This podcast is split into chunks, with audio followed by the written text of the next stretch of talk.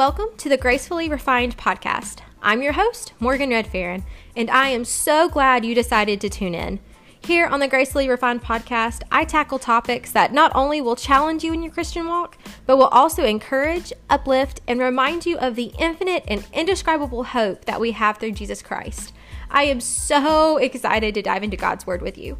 There are so many amazing truths that are still applicable in our daily lives, and I cannot wait to discuss them with you. So, friend, grab your Bible and coffee, and let's get into the Word. Hey, y'all, welcome back for episode two in our series on trials. If you missed the first episode, you definitely need to go back and listen to it first because there's a bunch of great info as we dive deeper into this topic. Y'all, I'm so excited for this episode and all that God's going to show us through it. Today's topic is all about the refiner and the refiner's fire. So, back in July, I made a post on my Instagram stories about different aspects of trials, and one of the questions I had asked was when you hear the term trials by fire, like what do you think of? Most of the responses said something to the effect of like the refiner's fire. Dictionary.com defines a refiner as a person, device, or substance that removes impurities, sediment, or un- other unwanted matter from something.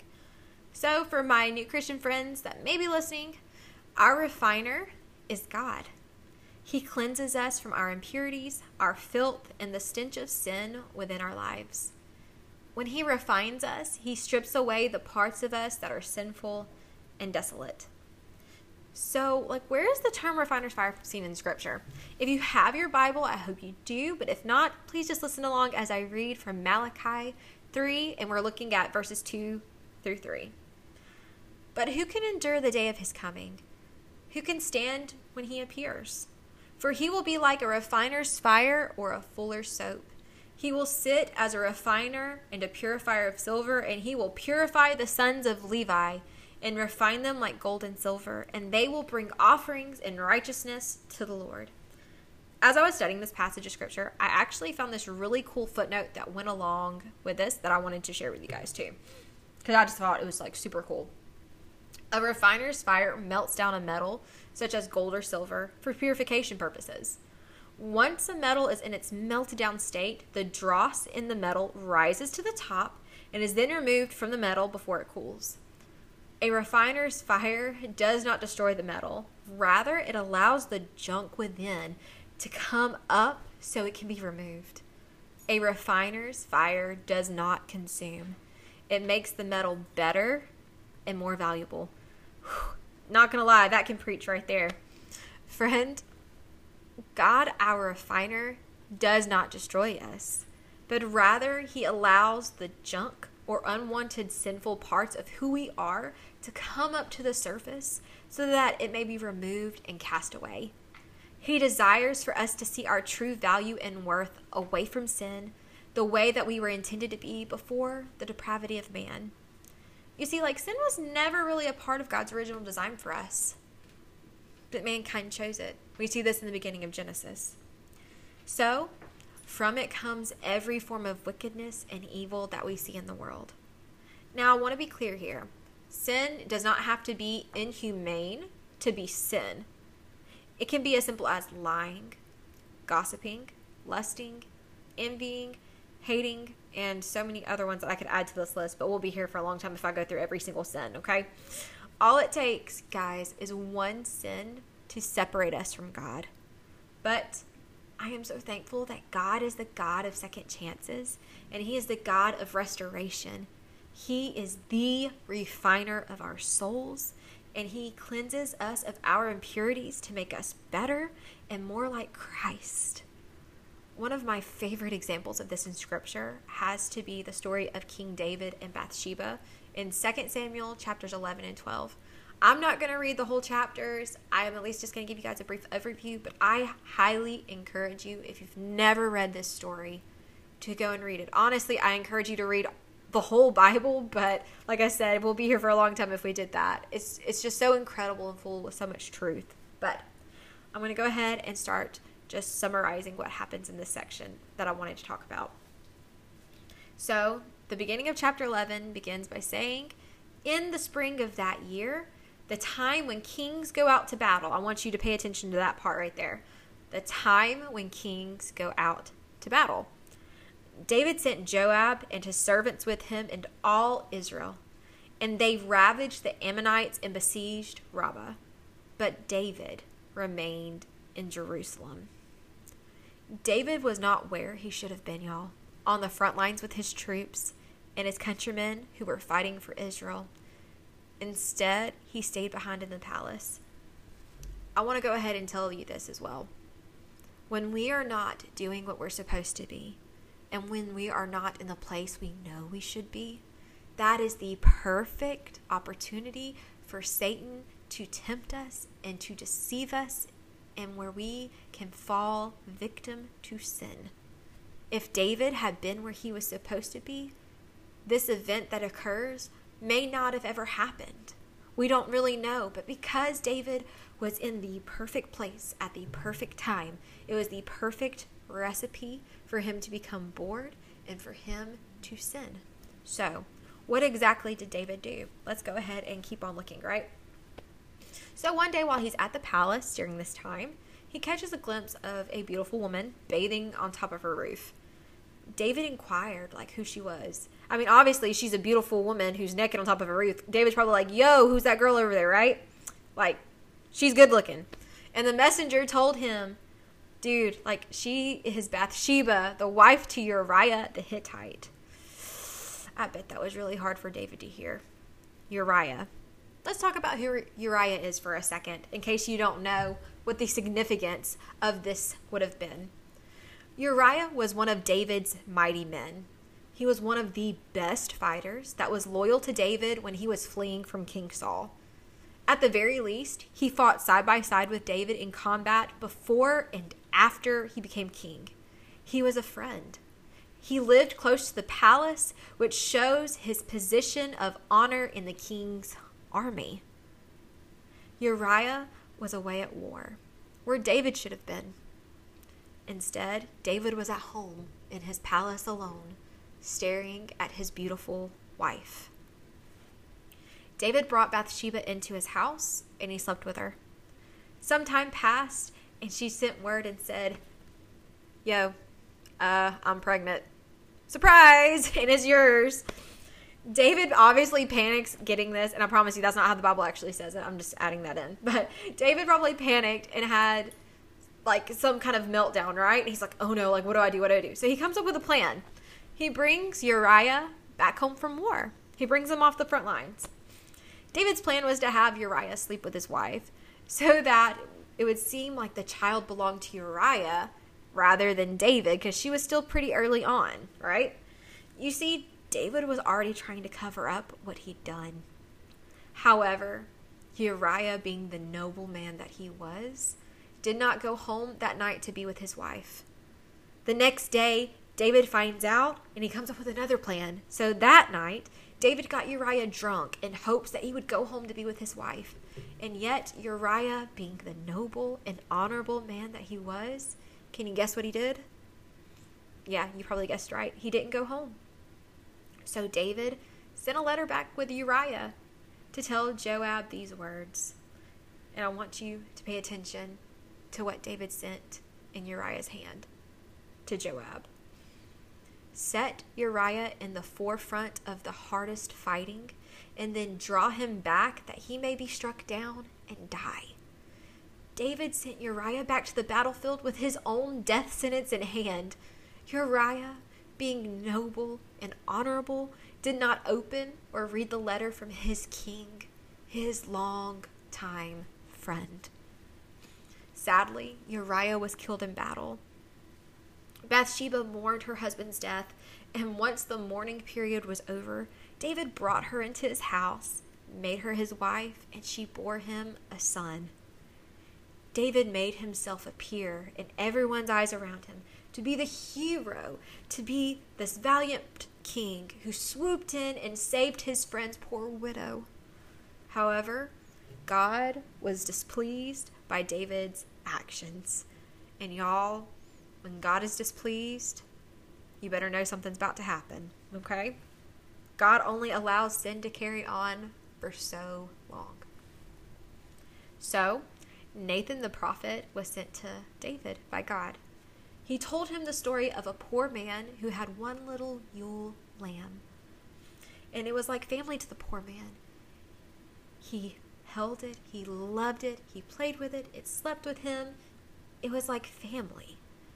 And a rich man, who was his neighbor with a larger flock, had a visitor come one day, and he was unwilling to take from his own flock to prepare a meal for his guest.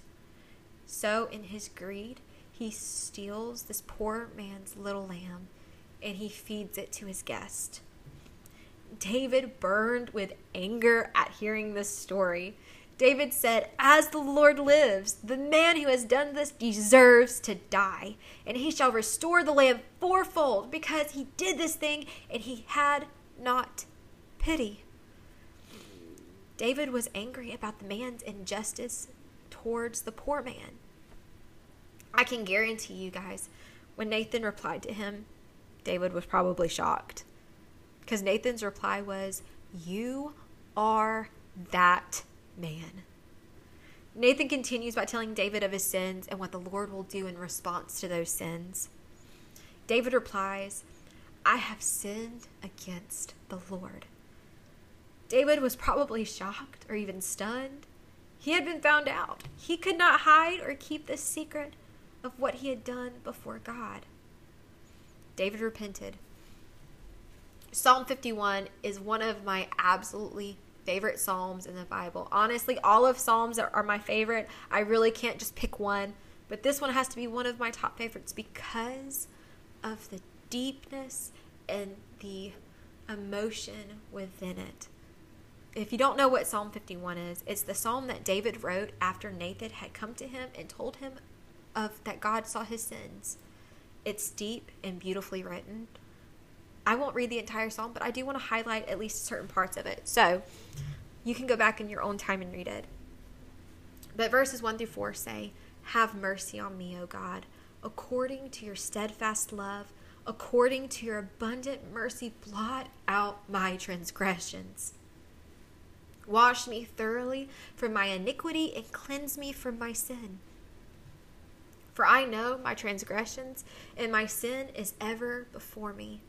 Against you, you only, I have sinned and done what is evil in your sight, so that you may be justified in your words and blameless in your judgment. Let's skip down to verse 9 and we'll read verses 9 through 12. Hide your face from my sins and blot out all my iniquities. Create in me a clean heart, O God, and renew a steadfast spirit within me. Cast me not away from your presence, and take not your Holy Spirit from me. Restore to me the joy of your salvation, and uphold me with a willing spirit. David lamented what he had done and repented of it. God cleansed him of his unrighteousness. However, there was a consequence for the sin that David had committed. The son that was born to him in Bathsheba died. David begged for this not to happen, but in the end, what God had said would come to pass did. So, once David knew that the boy had died, he got up from the ground, he changed his clothes, he went into the house of the Lord, and he worshiped. He did comfort Bathsheba and she ended up bearing him another son. And this son, can you guess who it is? You're right, it's King Solomon. And Solomon would become known as the wisest man to ever live during this time. Friend, there will always be consequences for our sins and our choices. Sin does not come without a price being paid. In Genesis, we see the price of the disobedience of Adam and Eve being the result of sin entering the world and toil. For woman, it was that childbirth would be painful. And then for Adam, it seemed that labor and hard work and t- working the ground would always be hard. Sin slowly creeps in and drifts you further and further away from our God, our Father. David, who is known as a man after God's own heart, a poet, a talented musician, and soldier in combat, is also a liar, a murderer, and adulterer. So, why is he not remembered for the latter? It's because of his repentance and his willingness to be refined by the refiner of our lives, our living God. David turned from his sin and sought after God with all that he had. He begged God to create a new heart within him, to cleanse him, and to not remove his holy presence. Friend, are you allowing God to refine the nasty parts of your life that you believe are secret? Or are you pretending like those parts of you do not exist? Y'all, no one is perfect. We all have sin. We all have baggage and things that we could work on. But are we laying them at the foot of the cross? Are we giving over of ourselves and sinful desires in order that we would become whole in the body of Christ? Or are we allowing God to create a pure and clean heart within us? Or are we choosing to stay blinded by our sin? He is faithful, friend. 1 John 1 9 says, If we confess our sins, He is faithful and just to forgive us our sins and to cleanse us from all unrighteousness. He loves you, He has a plan for you and He desires to make you more into the version of who you're meant to be, which is an ultimate reflection of Him. Now, the refining process is not painless. As we have seen in the story of David and Bathsheba, it can be gut wrenchingly hard. It can be filled with embarrassment from your sin coming to light. It can be eye opening if you've been blinded by your sin. It is also freeing and allows you to live a life free of the shame and guilt that sin had you tied to. It allows you to be open and honest with the creator of the universe who is faithful and just to forgive us and cleanse us from all unrighteousness. Not just the things that are kind of bad, but all of it. It can all be washed away if you allow your refiner to do the work that needs to be done in your life. Friend, I pray that you would trust our loving and merciful Father. I pray you would allow Him to cleanse you of the things that you keep hidden. I pray that you would find fullness and value within the eyes of your Creator that loved you enough to send His Son to die for you on the cross and to be raised up three days later just so you could spend eternity with Him. I pray that whatever sins you are keeping hidden, that you would be able to confess them to your God, your refiner that loves you and desires for you to be rid of those things. You were never meant to walk through this life alone, and thankfully, you don't have to.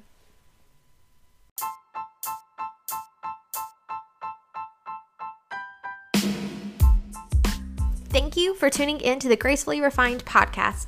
I hope that through this episode you are challenged, encouraged, and reminded of the infinite and indescribable hope that is found in Jesus our Savior. If you do not follow me on social media, you can find me on Instagram under the handle Morgan Redferin. That is spelled M O R G A N E R E D F E R I N, where I post Jesus loving content even more.